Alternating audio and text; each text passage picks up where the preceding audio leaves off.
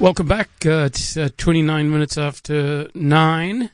You're with Ismail Lagardien. Uh, I'm, um, it's uh, your WhatsApp. It's your okay talk. You can call us at 021 446 0567. Drop us a WhatsApp message at 072 567 1567. We want to hear from you. This is your show. Um, we have uh, one of the, the the the things that most parents are familiar with at the moment is the shall we or shall we not send our children to school. Now, there are very many different views on this. I uh, today wrote a column which will be published on Tuesday, which contests. Um, the, an economist says uh, sh- showed the data from Europe and says that in Europe children aren't infected as much as don't get inf- infected as much as as adults. And based on the data from Europe, um, he demanded that schools in South Africa be opened. Um, so I went ahead and said, well, uh, two things. I won't go into the details. Two things. One, for about 20 years, um, well, uh, just I should just put this in context. Also, I'm a uh, I have a doctorate in political economy, and I worked at the World Bank, and uh, I've taught economics. But one of the things we always uh, we tried to tell the IMF in, uh, 20 years ago is a cookie cutter approach to public policy making won't help. So what will work in, let's say, Helsinki, Helsinki, Finland, might not work in Grahamstown. Um, so that approach doesn't work. And also, you can't, there is no harmony of interest. There are no schools in Germany with pit latrines. There are no informal settlements in Amsterdam where hundreds of thousands of people live in squatter communities. So it is difficult to take, make policy for South Africa based on European examples. That's all I'm saying for that. But it's as part of our theme uh, that is starting to emerge. Uh, our next our next guest is uh, Andrew Ribeiro, who's a cybersecurity specialist at ESET South Africa. And as parents, we don't want our children to enter the world of social media before they are ready for it. Because as we know at the moment, uh, you know, our children are doing uh, much of their schoolwork online and and and and so here so you know I wanted to talk to Andrew about some of the key things children should know before they make their first foray into social networks. Good evening, Andrew. Good evening, Tishma. How are you? Very well indeed. How just uh, uh, you're with ESET Cybersecurity Specialists. I am indeed. Could you give us a, an overview of what uh, ESET are and, and what it is that you do? Uh, so I'm an account manager for South Africa, for ESET South Africa. We're a global organization. Uh, we look after 110 million users worldwide, and we have various software which we uh, sell to the wider market uh, to promote as well as uh, endorse cybersecurity. Um, we've been working here in South Africa for the past 14 years, and we're growing strength to strength. And yeah, I've got the privilege of looking after all our ESET partners in South Africa. And what are the what are the main things that our children should know before they make their first foray into social media, bearing in mind that they should be getting these instructions from their parents? Well, uh, I think what's more important is I, I, would like to try and paint a picture of what the sort of um, outlook is here in South Africa before we begin that. Mm. You know, in today's reality in South Africa, there are probably more children who are online on a regular basis than their parents. And children are probably more adept at finding what they want to see and engage with online than their parents. That's absolutely um, a universal. Yeah, it's a universal sort of trend. Yeah, look, the internet's becoming, um, you know, beginning to have significant impact on all societies in new and dynamic ways. Mm. Um, and, uh, you know, recent global statistics suggest that one in three internet users is actually a child. Good grief. So that proportion of internet users is probably more likely in higher developing countries. Right. And, um, you know, findings that uh, were undertaken uh, in both urban and rural areas here in South Africa is that with children between the ages of 9 to 17, 70% had access to the internet and only 30% didn't. So and it was older children that used it more than younger children. Of that 70%, approximately 50% had free access that the other half only had when they were available, to, you know, when they were able to afford data. And then of that 30%, um, you know, they did not because their parents simply didn't allow them to use the internet. So a very small percentage. So um, one in three, that is frightening. Yeah, uh, it's um, it's becoming a hell of a lot more popular. You must realize also that um, with the advent, as you said earlier, with people working from home due to COVID, those statistics are now growing at a, a large proportional rate. Um, and um, the main areas of activity we found was that it was WhatsApp, Facebook, and Instagram. Uh, only 40% of their profiles were set to private, and 25% said that they would only accept a contact if they knew them very well, which is not very high, is it? Wow. This is, I'm actually gobsmacked by this, but how do you make your children's transition to a more adult centric social network as safe and as smooth as possible? Uh, that's a very good question. I think the um, more the serious problem with that is that you need to understand uh, and get children to understand the facts. They themselves are the ones, because they're using it more than their parents, are the ones that could get into serious trouble. So, for example, they may make a statement online about something or someone else, mm. like something on Facebook, or download a malicious file they're the ones that maybe even in the future, if they're you know teenagers, that not be looking for employment. Right. And so they're associating themselves with something that a future employer might scrutinize.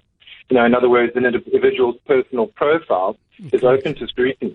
Absolutely. So how you project yourself online is important as well. And um, you know, you know, parents themselves. You know, I'm, I must admit, the um, there's no rule book that you can, as a parent, instill in your children except good boundaries. Yeah. Um, you know, there's no strict rules or behavior that you yourself as a parent, you know, can can offer your child except what you think you know is best. Yeah. And so it's up to parents to decide what is best for their children and to take discretion at all times. So have hard conversations with your children so they know how to understand the risks or crimes if they are caught. Try and ensure that you can supervise any activity if at all possible. Um, parents themselves should take ownership. And my suggestion would be to look at web blocking features built into your cybersecurity software or upgrade to a software that includes it. Things like purchasing parental control software and installing it on your computer. And if you don't know how to use it, speak to a computer technician. Yeah. There are more yeah. people working from home because of COVID. So I suggest buying cybersecurity software as soon as possible. Yeah, there. This is, you know, I, I, we don't have to discuss this, but I'm, um, in, part of my interest in, in artificial intelligence and uh, ICT in general, we're I'm involved in a global discussion on on who owns your data and wh- whether let me use myself whether I have a right to own my data for uh, you know because right now Google, Facebook, Twitter, Instagram they own my data and how does one get to own one's data which is as I said a separate question but Indeed. the point you're making is is actually can be lethal. Uh, lethal is, is not the right word, but the point is everything that children do online can come back and haunt them when they start going to schools, when they start playing for jobs. Because can I can I let Ismail may I let you into a little bit more about um, what some of the research has found? Please do, please do. We've got here one in four participants have been bothered by something in the past year. One in three had been exposed to hate speech or gory images. One in five had been treated in a harmful or nasty way. 41% said that they had had contact with a stranger at least once on the internet. And this was a, a, paper that was published by Global Kids Online. You can go to it. It's also, it was a research paper that was published by the Center for Justice and Crime Prevention here in Cape Town right. and Global Kids Online SA. And what's really scary is that 41% said they had uh, contact with a stranger at least once on the internet, which I said, but also 51% reported that they'd seen sexual images online. And of those, one in three had received sexual messages. So we are looking at um, them being not vulnerable and open to to um, manipulation. But um, 19% had open messages of people having sex that they did not want. This is, you know, so so there's there's there's sexually explicit uh, stuff that they can see. There, uh, you know, there are all sorts of. But then there's also online bullying. That is correct. That's very good. That's a very good observation. I think what's even more uh, important to mention above all of these statistics is that 86% of the 900 children, both in rural and urban areas which were interviewed, 86% of parents did not think that something would bother their children in the coming months. Oh, I have a family member um, who he has um, two teenage daughters. Um, I, he's he, he he's he's in in IT, and he has he's giving both his his children, all three of them actually, smartphones. But he's said it in such a way that at the end of the night, at the end of the day, they hand their phones to him, and he can see everywhere they've been, everything they've seen, and everything they've deleted. Yes. I find, you know, I was, I, I didn't realize, you know, I, I'm sure I can't do it because, you know, I just don't have the skills, but he's an IT guy. And, and so, so it is possible to do that. Yes, it is. So um, I, I, don't know if I should speak about um, what we do, but as I mentioned before, uh, we have parental control features. We have uh, web blocking features as well built into our software. Um, you know, if you don't know how to use it, we've got technicians that you can contact to help advise what to do. And as I say, more people are using um, cyber more people using yeah. remote uh, computing, know, computers remotely at home. Yeah. So because of COVID, so yeah, you know, but I suggest buying cybersecurity software as soon as possible that's got this built into it. How do you explain to a child? Uh, this is a rhetorical question. How do you explain to a child that the internet doesn't forget? That the internet does not forget. yeah, I totally understand your rationale behind that. You know, I mean, just today, just yesterday or today, uh, Donald Trump um, deleted very hastily uh, his praise or his retweeting a white nationalist, um, someone shouting, shouting white power, and uh, he de- either deleted it or he changed it, but somebody had already captured it. Yes. So the internet doesn't forget. Yes. Yes, and of course, there's also so much false information out there. You know, children could formulate an opinion of, of something, and I think what's worse is that um, you could, as I said before, be be open to formulate an opinion, and even if it comes down to employment, you've got a large percentage of people in South Africa unemployed, and if you were found to have a certain opinion of, of a, you know, a, a group that excluded people or painted people in a, in, a, you know, in, in a wrong way, and you were part of that, Mm. Um, even as an example, you could be put up to scrutiny and not get the job because of that. So right. there are externalities. There is a lot out there that you need to be careful of. Right. And I think also, more importantly, there's, a, there's, a, there's no rule to being a parent in terms of what you tell your children. Every parent knows best what what what is best for their children. Right. Um, but you know, try and keep more of a supervision of, of what there is out there. Right. The software does allow you to um, look into those uh, characteristics of what right. is what the child is doing online um, and to prevent it from happening. Andrew, I just I have someone I have a, a voice message on the line that that I'd like to play you uh, for your for your comment, but I just want to remind our listeners that we're, we have a guest, uh, Andrew Ribeiro, a cyber security specialist at ESET South Africa. About what parents should teach their kids before they join social media platforms. But uh, let's listen to this voice note first. Good evening, Ismail. My name is Frederick. I'm a professional hacker. It is my job to hack into systems to determine how good their cybersecurity is. Maybe your guest can elaborate on that. That's their business. My business is easy to hack into systems. I get paid to hack. Frederick Strand. Thanks very much, Frederick, for that. I I'm a bit speechless, but Andrew, do you? Yeah. It, well, the the the the the, uh, the meeting that we're having today is more about parents and, and children rather than hacking. Right. Um, you know, I, I'm not a professional hacker. I defend the uh, resellers as well as the end clients from people like him. So, uh, you know, this is, you know, in contestation with what we were talking about now. But right. Um, my my opinion would be um, we are a global organization. We defend and look after 110 million people worldwide. We are now uh, we've teamed up with Google, so try get through to Google's infrastructure. They've teamed up with us. That must tell you something. So we've protected security on all of the Google Play Store applications now. Um, and I think that just shows you the level of confidence in um, people, you know, uh, the big companies, big uh, multinational companies in ESET um, uh, infrastructure, cybersecurity infrastructure, and how it um, can protect the individual. And in context with this, um, how it can protect the child as well as the parent in, involving what's out there on the internet. Andrew, I, I have a, a question, but let me make a, a statement first, uh, and you can you know tell me if the statement's true or not. I have a sense that uh, in let's say five years from now, all phones will be smartphones. So the, that's my my statement, which is just uh, something I say without knowing facts.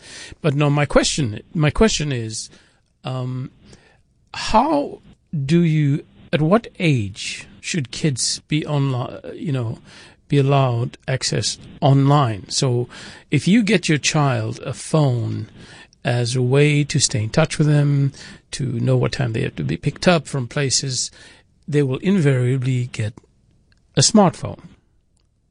So, at what point, at what age do you allow then uh, your, your children to get a, a smartphone? I, I, mean, there really is no. It's it's as you said, it's up to the parent. But do you see what I'm trying to to, to say here? You know, if it was just a well, phone yeah, like well, the old. I think, I think, yeah, I think let me let me try and answer your question as best as possible. Um, again, another study was conducted between um, urban and rural Yeah. in separate countries, here in South Africa, in, in Cape Town, and another in Kenya, in a rural community in Kenya. I have a niece and a nephew. They've both been given tablets, and on those tablets are fantastic intellectually, uh, actually intellectually stimulating um, games and applications that they can use for cognitive, uh, you know, development. And in both cases, the tablets were simply donated to an organization in Kenya, and these children ranged between the ages of three to seven in Kenya as well as in Cape Town. And both studies indicated that it didn't matter how old the child was, whether it was three, four, five, six, seven, both still were able to use the same applications and games in the same manner, in the same um, way of being able to stimulate their minds cognitively. And, um, you know, those organizations that did it didn't mind them using it. But again, it's up to the parents to decide and it's to their discretion what they want their children to see. Going back to some of the, the facts, 30% of the um, children that were not allowed to go onto the internet were because their parents simply did not allow them to do so. That's know, So again, you can talk about culture, ethnicity, religion. Um, there are a lot of um, dynamics to that particular answer, and um, you know we would be here all day. right, But in, in saying that, you, you'd need to look at it as an isolated case, right. and and and and it's again, it's it's it's, it's, the, it's the background of the parents and and and their their, their, their belief structure. And, and moral ethics, etc., and what they want to instill in their children. And in my opinion, I wouldn't let my child use um, any online activity until at least they were past the seven-year developmental stage. Seven years. I was thinking Yeah. 12, 12, but that's just me. You know, well, seven years in terms of development, yeah. But then again, I would have cybersecurity infrastructure Yeah. in place for them not to, to be able to go on to. uh, Andrew, that. you know this has been fascinating, and I and, and I I know that I can talk about this for, forever with you. But I just before we let you go, is there a way that uh, you want people can get hold of you? Uh, thank you for the opportunity, if you don't mind. Yes, so we're based in Cape Town. We uh, service all the resellers um, nationally that, that are partners with ESET. Please simply give us a call, 021 659 2000, and we would be honored to be able to help you with um, getting this particular aspect of cybersecurity in place. Andrew Ribeiro, thank you for joining us.